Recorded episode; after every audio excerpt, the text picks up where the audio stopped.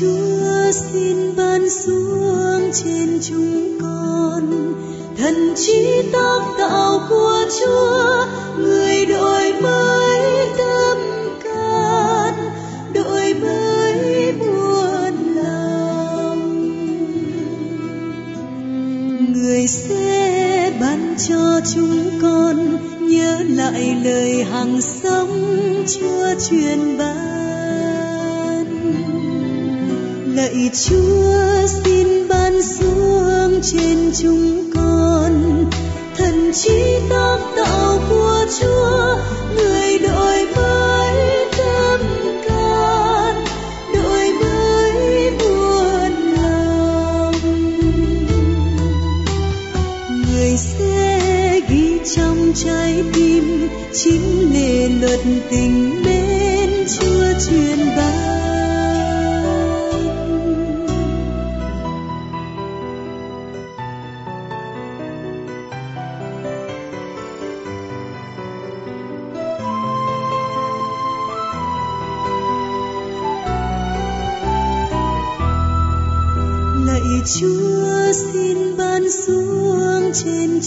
con.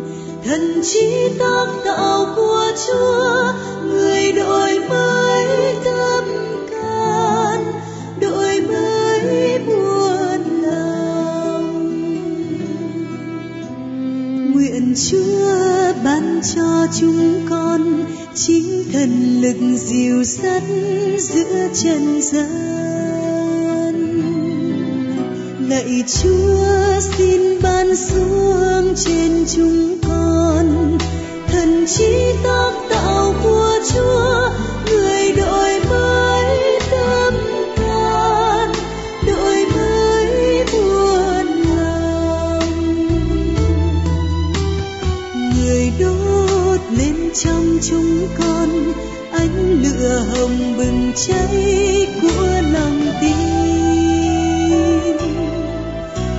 Lạy Chúa xin ban xuống trên chúng con thần trí tác tạo của Chúa người đổi mới tâm can đổi mới muôn lòng Thưa các anh chị, chúng ta chỉ có vỏn vẹn một tiếng đồng hồ mỗi tuần khi gặp nhau vào tối thứ năm. Cho nên à, tôi cũng muốn tranh thủ để chúng ta đi trực tiếp vào bài học của mỗi một tuần. Thế các anh chị nhớ lại là tuần trước đó mình đã tập trung vào sự kiện phục sinh để thấy là Đức Kitô phục sinh là một sự kiện lịch sử, một sự kiện đã thực sự xảy ra trong thời gian. Nhưng mà đồng thời là một biến cố siêu việt trên lịch sử.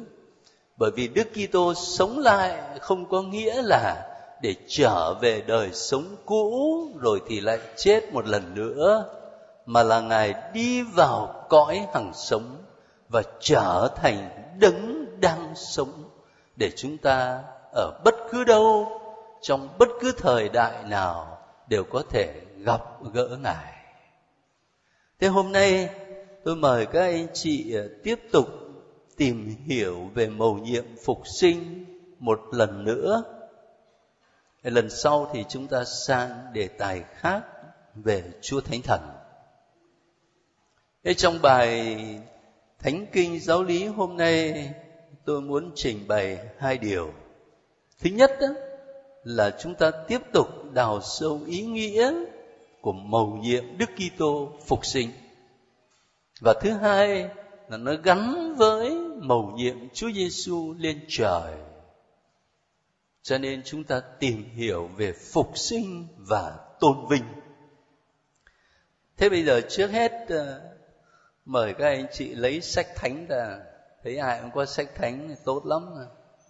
Lấy tin mừng Luca chương 24 một trong những trình thuật rất quen thuộc trong mùa phục sinh. Luca, chương 24 câu chuyện về Chúa Giêsu đồng hành với hai môn đệ trên đường Emmaus bắt đầu từ câu 13 cho đến câu 35. Đây là trình thuật đặc biệt của Thánh Luca. Chúng ta không có nhiều thời giờ và câu chuyện này cũng rất quen thuộc với các anh chị rồi. Cho nên à, tôi không có ý để mời các anh chị đọc hết lại từ đầu đến cuối. Tôi chỉ nhắc qua thôi, rồi chúng ta tập trung vào một câu. Chúa Giêsu chịu đóng đinh, chịu chết được mai táng trong mộ. Các môn đệ thất vọng mà cụ thể là hai môn đệ rời Jerusalem đi về Emmaus về quê làm ăn sinh sống thôi chứ còn ở lại Jerusalem làm cái gì mà lại còn nguy hiểm và khi các ông đi đường như vậy thì sự thất vọng chán nản nó thể hiện ở trên khuôn mặt rồi tình cờ lúc ấy xuất hiện một người khách bộ hành ghé đến hỏi thăm, rồi lắng nghe các ông nói chuyện. Thế bây giờ tôi xin các anh chị đọc với tôi câu 25. Bấy giờ Đức Giêsu nói với hai ông rằng, Các anh chẳng hiểu gì cả. Lòng chỉ các anh thật là trọng tin vào lời các ngôn sứ. Nào đấng Kitô lại chẳng phải chịu khổ hình như thế. Rồi mới vào trong vinh quang của người sao rồi bắt đầu từ ông Môsê và tất cả các ngôn sứ. Người giải thích cho hai ông những gì liên quan đến người trong tất cả sách thánh. Cảm ơn các anh chị để ý cái câu đó. Bắt đầu từ mô xê và tất cả các ngôn sứ. Người giải thích cho hai ông những gì liên quan đến người trong tất cả sách thánh. Và dựa vào mô xê và các ngôn sứ, một người khách bộ hành đó chính là Đức Kitô phục sinh, đặt câu hỏi cho hai môn đệ nào chẳng phải đứng Kitô? Phải chịu khổ hình như vậy rồi mới vào vinh quang của người sao? Phải để ý cái câu này. Tại sao vậy? Như vậy có nghĩa là tất cả những gì diễn ra trong cuộc khổ nạn của Chúa Giêsu cho đến sự sống lại của người, tất cả đã được loan báo trước trong kinh thánh cựu ước thấy không? Cho nên đức kitô phục sinh là đấng hoàn thành mọi lời hứa của thiên chúa trong cựu ước đấng hoàn thành mọi lời tiên tri của các ngôn sứ trong cựu ước anh chị nhớ lại coi khi chúng ta tìm hiểu bài giáo lý về cuộc khổ nạn của Chúa Giêsu, tôi có mời các anh chị đọc lại sách Isaiah nói về người tôi tớ đau khổ của Thiên Chúa rồi đối chiếu với cuộc khổ nạn của Chúa Giêsu có nhớ không? Để chúng ta thấy là những gì diễn ra trong cuộc khổ nạn của Chúa Giêsu đã được Isaiah loan báo từ 700 năm trước. Thì đây là một trong những đoạn kinh thánh cụ thể nhất để dựa vào đó, chúng ta thấy ý nghĩa đầu tiên của mầu nhiệm phục sinh là Đức Kitô phục sinh hoàn tất lời hứa của Thiên Chúa. Hoàn tất những lời tiên tri của các ngôn sứ trong cựu ước. Và cách riêng đối với lớp Kinh Thánh 100 tuần mà khá đông các anh chị, các bạn ở đây đã tham dự. Thì cái câu này ở trong Luca đó chính là câu nền tảng cho phương pháp học kinh thánh 100 tuần.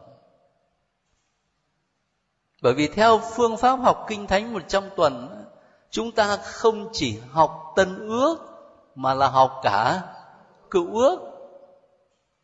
Chúng ta cũng không chỉ chất lọc những bài tin mừng hay là bài đọc của mỗi chủ nhật trong thánh lễ, mà chúng ta tuần tự đọc từ cuốn sách đầu tiên ở trang đầu tiên là sách sáng thế.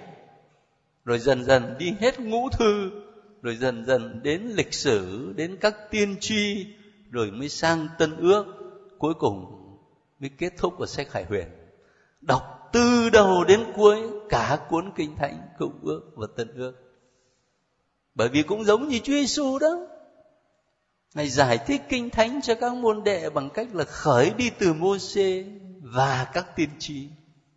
Thì cũng vậy, học kinh thánh trong tuần đọc toàn bộ kinh thánh từ đầu cho đến cuối. Nếu mà trong cuộc đời làm người Kitô hữu của chúng ta ít ra có một lần mình đọc được cuốn kinh thánh từ đầu cho đến cuối một lần thì cũng là quý lắm. Đọc mà tôi có ý nói là đọc tương đối nghiêm túc ấy chứ còn đọc mà lướt lướt lướt, lướt cho nó biết thế thì không nói Thế cho nên ý nghĩa đầu tiên mà chúng ta nên quan tâm là như thế. Thế bây giờ, tiếp sang một điều khác. Tôi cũng xin các anh chị lấy tin mừng, nhưng mà là do an chúng ta mở tiếp do an ở chương 8 Chương 8 trong tin mừng do an có câu chuyện nổi tiếng lắm là về người phụ nữ ngoại tình. Rồi ờ, sau đó là cuộc tranh luận của Chúa Giêsu với những người Pharisêu và cuộc tranh luận này được thánh Gioan ghi lại rất là sâu sắc.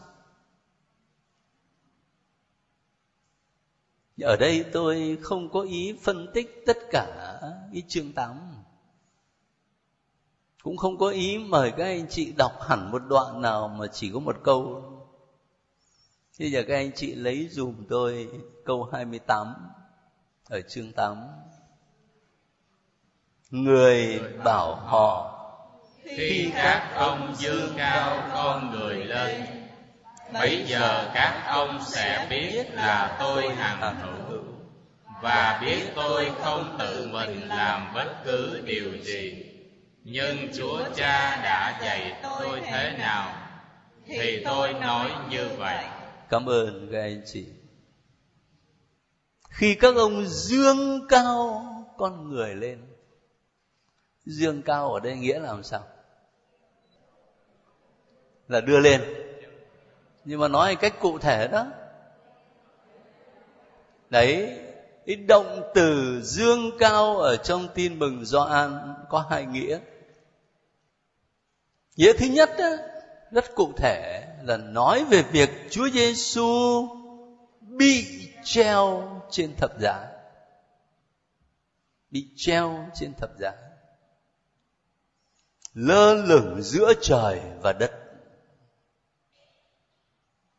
Nhưng động từ treo lên đó cũng có một nghĩa thứ hai đó là dương cao có nghĩa là tôn vinh.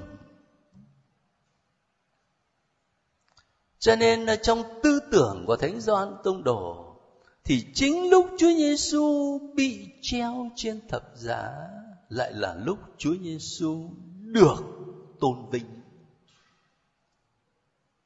Họ sẽ nhìn lên đấng họ đã đâm thấu. Cũng giống như người ta nhìn lên con rắn đồng mà người ta treo trên giá gỗ giữa sa mạc và nhìn lên con rắn đồng như vậy thì được chữa lành. Thì cũng vậy, người ta sẽ nhìn lên đấng mà họ đã đâm thâu. Và khi họ nhìn lên như thế, nhìn lên ở đây có nghĩa là tin vào đấng đó, họ được cứu độ. Cái động từ treo lên có hai nghĩa dương cao, tôn vinh.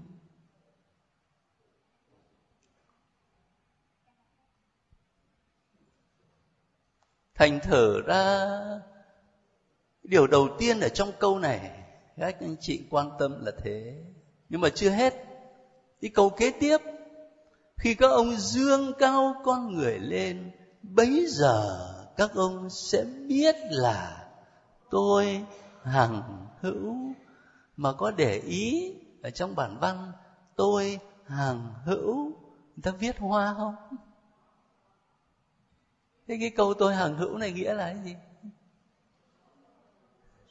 cả lớp này là nhiều người học kinh thánh cực ước lắm rồi có nhớ ở trong sách xuất hành, chương 3 Chúa hiện ra với ai?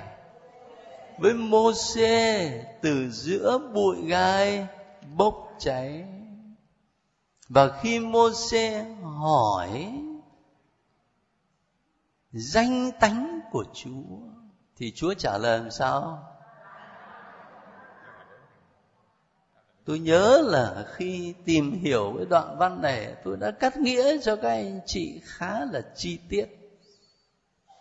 Tôi đã nói là có nhiều cách dịch, và trong mỗi một cách dịch, nó có thể hàm một cách hiểu về thần học ví dụ như bản dịch việt nam của chúng ta, có bản dịch là ta là đấng tự hữu. Nghĩa là tự mình mà có. Ở đây có ai tự mình mà có không? Thế thành đức chúa trời hết rồi còn gì nữa. Không có ai ở trong cuộc đời này mà tự mình mà có hết. Chúng ta có là có từ cha mẹ mình cha mẹ mình có là từ ông bà mình và nguồn cội sâu xa nhất là từ chính Chúa. Cho nên người công giáo đâu có bỏ đạo ông bà tổ tiên, nhưng mà người công giáo lần ngược lên để thờ phượng đấng là cội nguồn của mọi sự sống. Ta là đấng tự hữu. Có bản dịch tiếng Việt thì dịch là ta là đấng hiện hữu và có bản như bản này thì dịch ta là đấng hằng hữu ở đây cũng hàm chứa một cách hiểu thần học. Các anh chị và tôi, làm sao mà hằng hữu được? 50 năm nữa lên bàn thờ rồi còn đâu mà hằng hữu giỏi lắm trăm năm nữa. Cũng được lên bàn thờ thì con cháu ngày tết thì nó cũng thắp nhang, nó khấn vái. Chỉ có thiên chúa là đấng hằng hữu, hằng có từ đời đời và đến muôn đời. Có bản thì lại dịch thẳng, ta là đấng ta là. Rất khó dịch. Nhưng mà điều tôi muốn nói đó là cái câu này, tôi hằng hữu có nghĩa là danh tánh của thiên chúa. Và khi các ngươi dương cao con người lên, khi các ngươi đóng đinh con người trên thập giá, lúc đó các ngươi mới biết tôi hằng hữu, mới biết con người là thiên chúa hằng sống. Chúng ta đọc thoáng qua mình cũng không hiểu được cái câu nói rất là sâu sắc mà rất quan trọng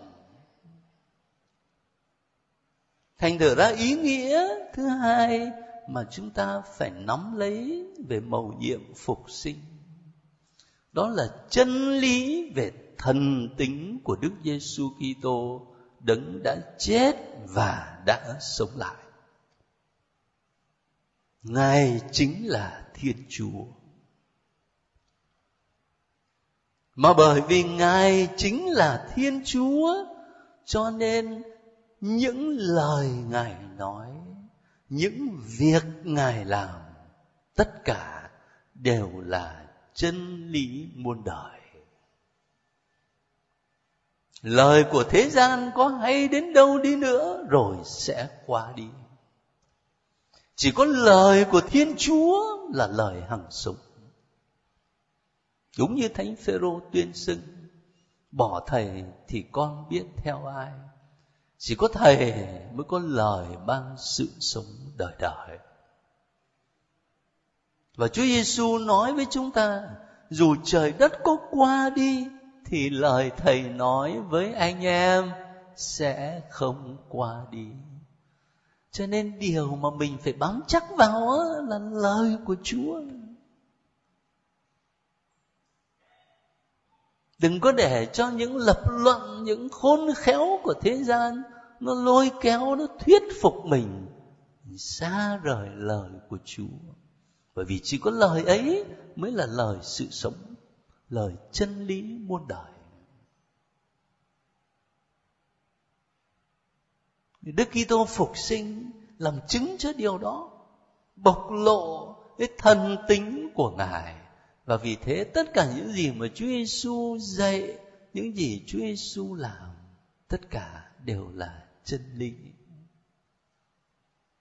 Và tôi đã từng chia sẻ với các anh chị, đó là lý do lớn nhất khiến cho chúng ta một đảng mình vẫn tôn trọng các vị sáng lập các tôn giáo khác nhưng mà một đằng khác mình xác tín rằng chỉ có nơi Đức Giêsu Kitô mới có chân lý trọn vẹn. Bởi vì Ngài không chỉ là con người mà là Thiên Chúa làm người ở giữa chúng ta. Chứ còn nếu là con người, dù con người đó có đạo đức, có thông minh, có khôn ngoan đến đâu đi nữa, thì vẫn có sự giới hạn của con người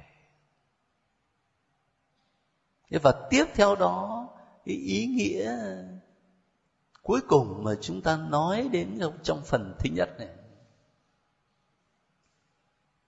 đó là sự phục sinh của Đức Kitô là nguyên lý và nguồn mạch cho sự sống lại của chúng ta. Ở đây tôi xin các anh chị lấy Thánh Phaolô, thư thứ nhất Corinto Thánh Phaolô có mấy thư gửi cho Corinto nhỉ? À, có ba thư à? à? Có hai thư. Thế bây giờ là thư thứ nhất. Ở chương 15 Nếu ờ, chúng ta đọc đi đọc lại nhiều lần thì sẽ dễ nhớ lắm chương 15 ở trong thư thứ nhất Corinto là nói về sự phục sinh. Và chúng ta cũng hay nghe trong các thánh lễ an táng. Mời các anh chị lấy ở chương 15 câu 20 cho đến câu 22. Nhưng không phải thế Đức Kitô đã trỗi dậy từ cõi chết, mở đường cho những ai đã an giấc ngàn thu. Vì nếu tại một người mà nhân loại phải chết, thì cũng nhờ một người mà kẻ chết được sống lại. Quả thế, như mọi người vì liên đới với Adam mà phải chết, thì mọi người nhờ liên đới với Đức Kitô cũng được Thiên Chúa cho sống. Cảm ơn các anh chị. Cái câu này là trong thư thứ nhất Corinto. Nhưng mà khi đọc cái câu này đó, anh chị học với tôi rồi, nhớ lại coi cái tư tưởng này nó xuất hiện ở trong một thư nào nữa. Thessalonica chưa chưa chính xác lắm cái tư tưởng đó mà vì liên đới với Adam cho nên phải chết thì cũng nhờ liên đới với Đức Kitô mà được sống. Thư gì? Ở đây đổi sang Do Thái rồi. Có ai thêm gì nữa? Roma. Có nhớ bài giáo lý về tội tổ tông không? Đấy, lúc đó chúng ta dựa vào thư Roma thư Roma nói rất rõ cái tư tưởng này. Nếu mà xét về tội ăn trái cấm trực tiếp, các anh chị và tôi có ăn không? Lúc ấy mình chưa có mà. Như là trong câu chuyện kinh thánh kể, mình đã có mặt đâu. Cho nên trực tiếp mà ăn là mình không có ăn. Nhưng mình mang tội tổ tông truyền là vì liên đới với tổ tông loài người. Từ chỗ này mà trong suy tư thần học, người ta nói đến một cái khái niệm ờ, về tính tập thể. Liên đới liên đới trong ân phúc, liên đới trong tội lỗi. Thế nhưng mà thánh phaolô so sánh adam với đức kitô không phải là để nhấn mạnh đến tội tổ tông, cho bằng để làm nổi bật ơn cứu độ trong Đức Kitô. Chúng ta nhờ liên đới với Đức Kitô cho nên được sống lại. Thành thử ra, Đức Kitô phục sinh là nguyên lý và là nguồn mạch cho sự sống lại của mỗi chúng ta. Và Thánh Phaolô đã từng nói là nếu chúng ta tin vào Đức Kitô chỉ vì những lời lãi của thế gian này thì quả là chúng ta chả được cái gì. Chúa Giêsu mà chúng ta tin không phải chỉ làm cho cuộc đời trần thế của mình nó được giàu có, được vinh quang. Mà điều quan trọng nhất là Chúa dẫn mình vào nước Thiên Chúa. Chúa dẫn mình đến sự sống muôn đời. Thế thì mầu nhiệm phục sinh chính là nguyên lý và nguồn mạch cho sự sống lại của mỗi chúng ta. Vậy cho nên mới hiểu được là lễ phục sinh có tầm quan trọng bậc nhất đối với người công giáo. Nhưng mà trong thực tế thì như tôi đã nói lễ giáng sinh nó được tổ chức rầm rộ hơn nhiều và càng ngày nó càng bị tục hóa hơn. Chứ còn về mặt nội dung đức tin đó, lễ phục sinh hết sức quan trọng. Nào thế sau khi chúng ta tìm hiểu một chút về ý nghĩa của mầu nhiệm phục sinh sự phục sinh của Chúa Giêsu hoàn tất những lời hứa của Thiên Chúa sự phục sinh của Chúa Kitô xác nhận chân lý về thần tính nơi Chúa Giêsu và vì thế tất cả những gì người dạy, người làm đều là chân lý. Rồi sự phục sinh của Đức Kitô mở ra cho chúng ta một chân trời sự sống mới. Thế bây giờ ta đi tiếp vào phần thứ hai của bài giáo lý kinh thánh ngày hôm nay, đó là phục sinh và tôn vinh.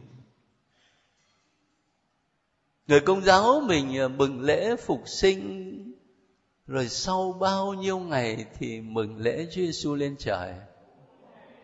40 ngày. Rồi bao nhiêu ngày thì mừng lễ Chúa Thánh Thần hiện xuống? Bây giờ là mình ờ, mừng vào Chủ nhật không à?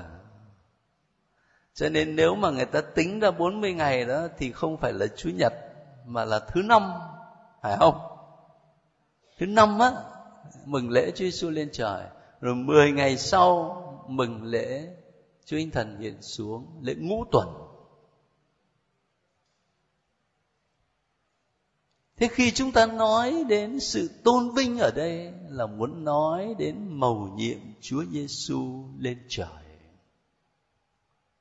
Cũng giống như mầu nhiệm phục sinh, Chúa Giêsu lên trời là một sự kiện lịch sử, có nghĩa là một sự kiện đã xảy ra thật trong lịch sử.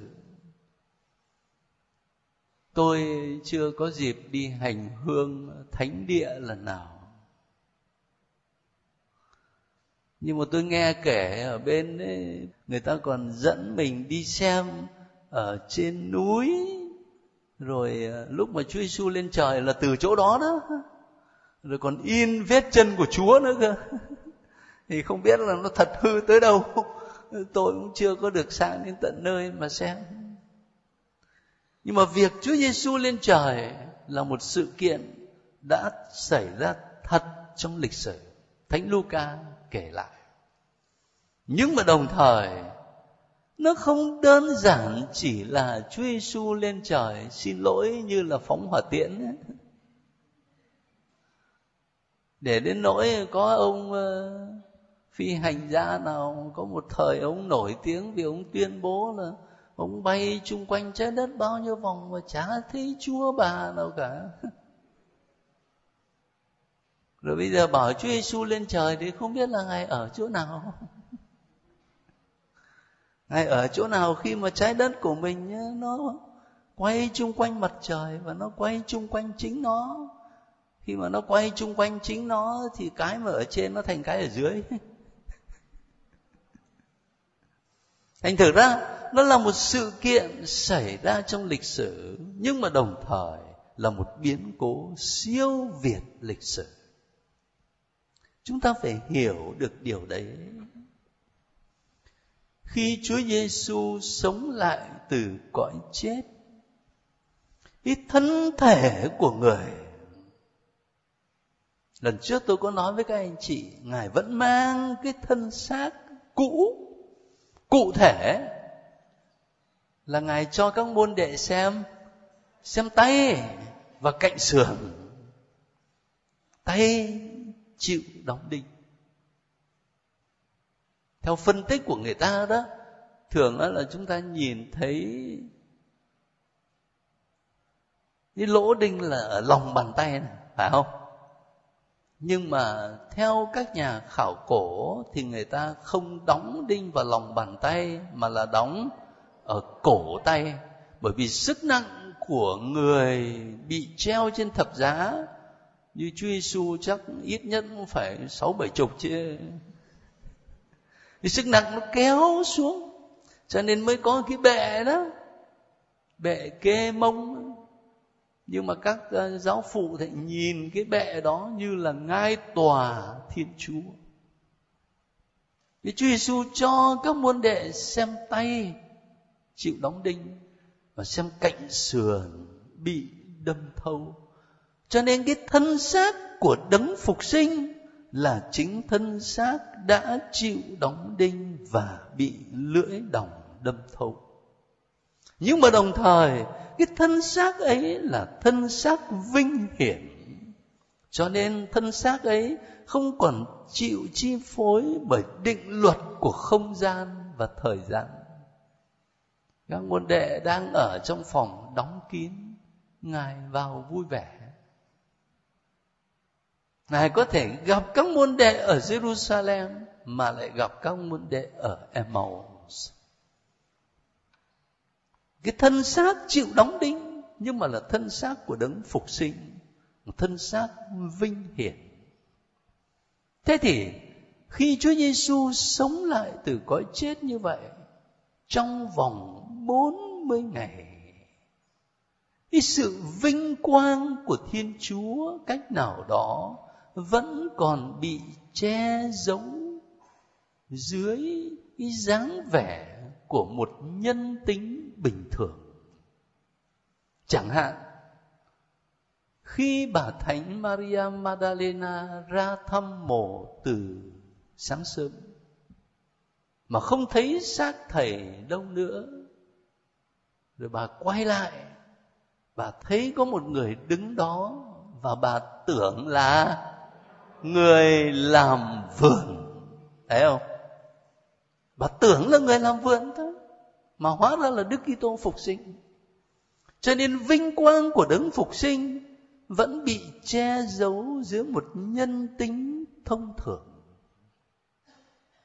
Một trường hợp khác chúng ta đọc ở trong Luca, hai môn đệ đi về Emmaus. Có một người khách bộ hành đến hỏi thăm. Các ông có biết là thầy mình không? Không biết đâu. Không biết tưởng là một người khách bộ hành thôi cho nên mới nói với người khách đó, trời ơi, có lẽ chỉ có một mình ông là không biết chuyện chuyện kinh thiên động địa thế này mà ông không biết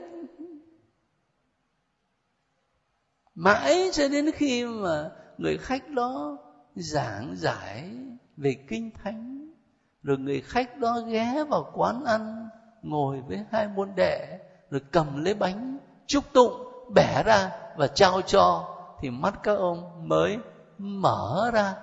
Nhưng mà lúc đó thì trước mặt các ông là cái gì? Là một khoảng trống. Không có ai hết. Một khoảng trống hoàn toàn.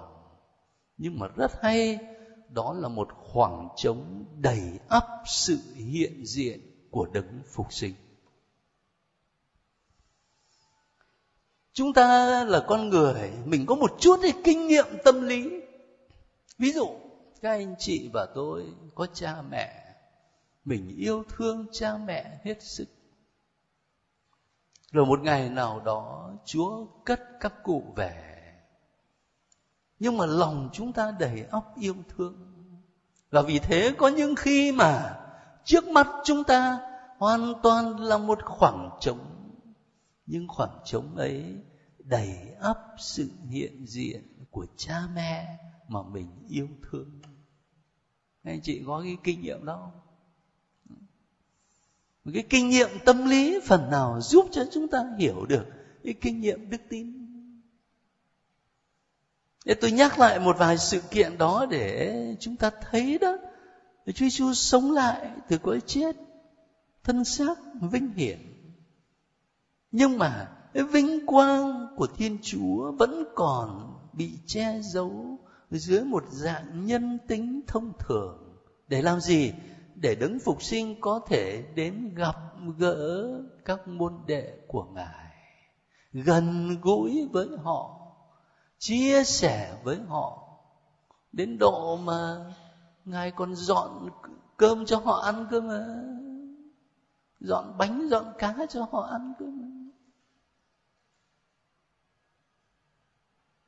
Và sau 40 ngày, cái lần mà đứng phục sinh hiện ra với các môn đệ lần cuối cùng đó, thì lúc đấy có một bước chuyển cái bước chuyển đó là ngài đi vào cõi vinh quang trọn vẹn. Cho nên ờ, các anh chị chịu khó ờ, lấy cho tôi Luca đó.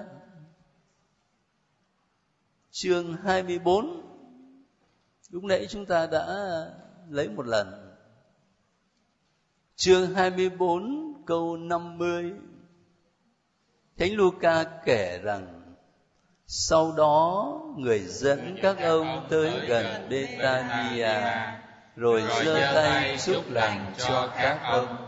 và đang khi chúc lành thì người rời khỏi các ông và được đem lên trời. được đem lên trời.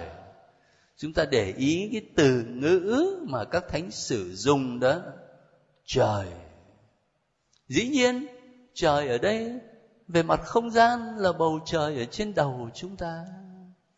Nhưng mà trời ở đây còn có cái nghĩa tâm linh, đó là thế giới của thiên chúa. Cho nên ờ, có một nhà tư tưởng đã nói là kinh thánh không dạy chúng ta bầu trời này nó vận chuyển ra làm sao. Nhưng mà kinh thánh dạy chúng ta đường lên trời. Không dạy mình khoa học, bầu trời này nó vận chuyển làm sao? Nhưng mà dạy mình những con đường đạo đức, đường lên trời, đường lên cõi của thiên chúa, thế giới của thiên chúa.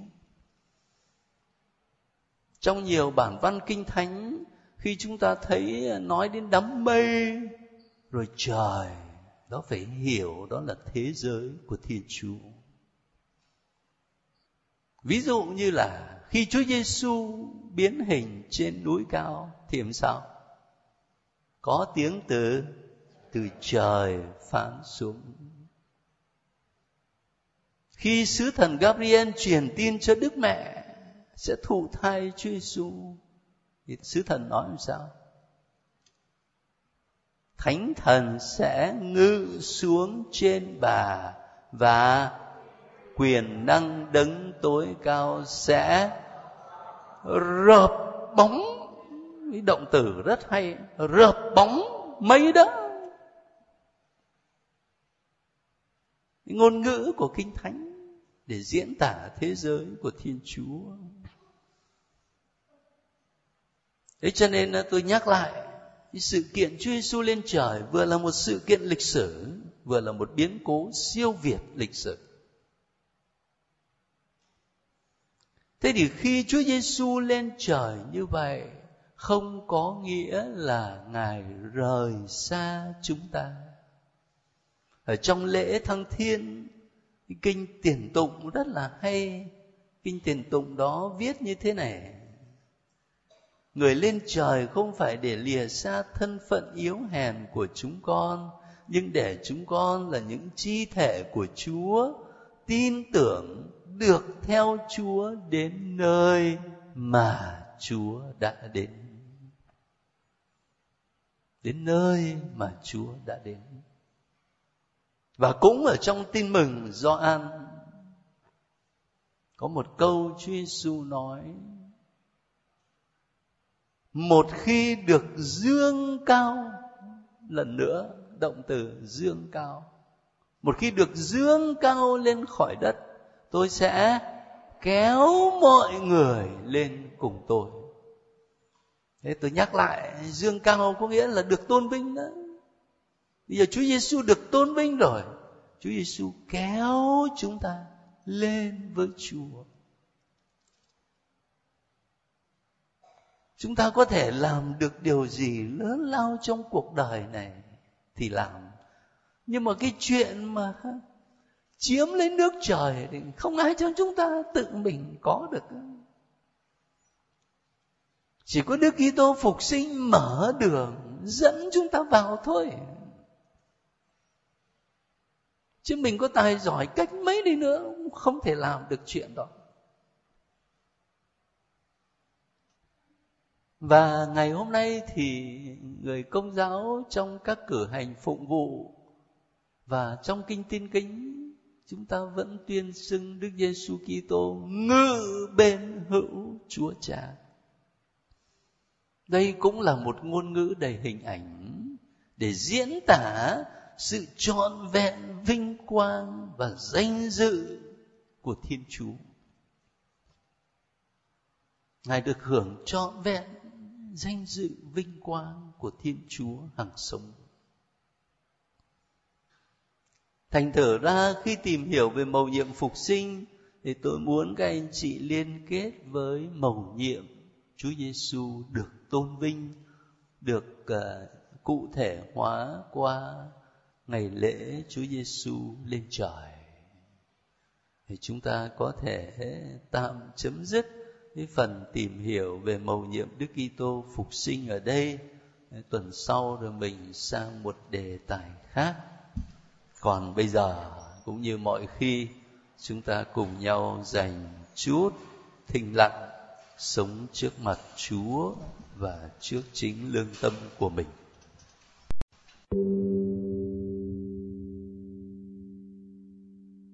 Giáo lý không bao giờ chỉ là để thỏa mãn sự tò mò của trí khôn cho dù chúng ta cần phải tìm hiểu về những điều mình tin, nhưng giáo lý còn phải dẫn đến một cuộc sống phù hợp với điều mình tin.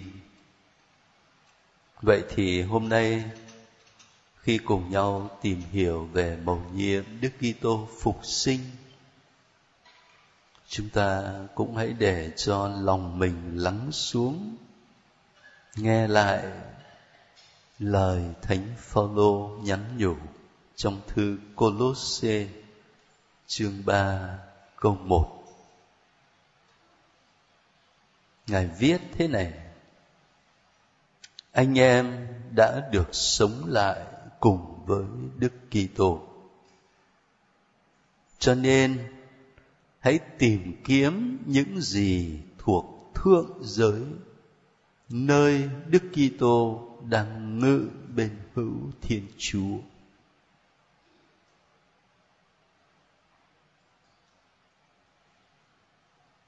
Thánh Phaolô trình bày bí tích rửa tội mà tất cả chúng ta đã lãnh nhận đó là chúng ta được dìm vào trong sự chết của Chúa để cũng như Chúa sống lại từ cõi chết thế nào, thì chúng ta cũng sống đời sống mới như vậy. Thế cho nên, làm Kitô hữu có nghĩa là đã được sống lại cùng với Đức Kitô. Vậy thì, hãy tìm kiếm những gì thuộc thượng giới nơi Đức Kitô đang ngự bên hữu Thiên Chúa. Trong thực tế, anh chị em và tôi có tìm kiếm những gì thuộc thượng giới không? Hay chúng ta toàn là tìm kiếm những cái của hạ giới?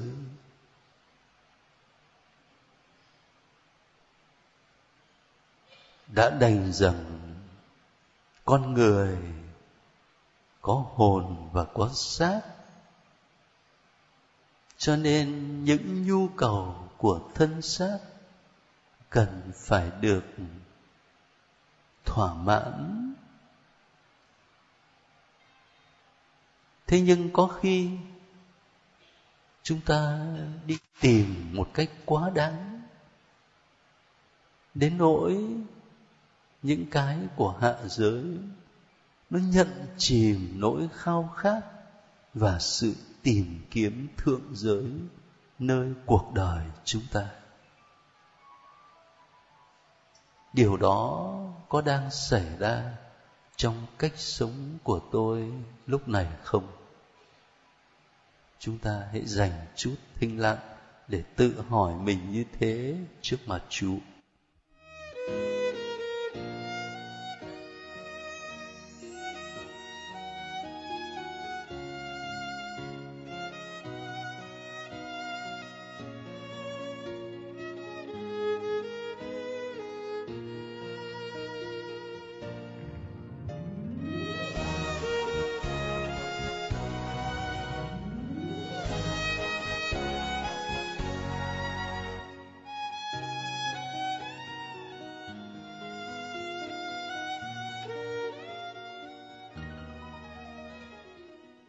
chúng ta chân thành nhìn lại cuộc đời của mình, sẽ thấy là phần hạ giới rất là nặng nề.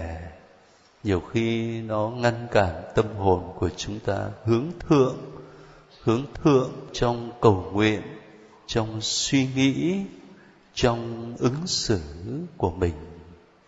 Xin chúa tha thứ cho chúng ta về mọi lỗi lầm thiếu sót đó và xin Chúa lấy lời của Ngài như với hai môn đệ Emau làm cho lòng chúng ta bừng cháy lên một niềm tin mới, một niềm hy vọng mới, một tình yêu mới để chúng ta biết hướng lên những gì thuộc về thượng giới.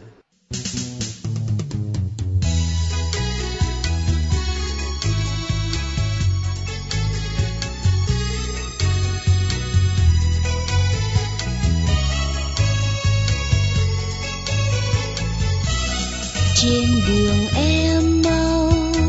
Hai người lữ khách bước đi bên nhau. Mộng vàng tan mây, nhọc nhằn lê gót chân buồn đường dài. Này ngài tiến đến, về em mau tiến bước theo ngay bên. Họ không trông mai, người lữ khách đó chính là mấy lúc chúng ta đi trong cuộc sống mỗi ngày. Đã gặp ngài, nhưng chẳng biết ngài. Ấy nhưng lúc mắt ta không trông, không thấy được ngài. Trong những kẻ nghèo đói. Có những phút thanh thời dòng chơi ta đã gặp ngài. Trên vỉa hè, nhưng chẳng biết ngài. Ấy nhưng lúc chúng ta vô tâm không để ý người anh ăn xin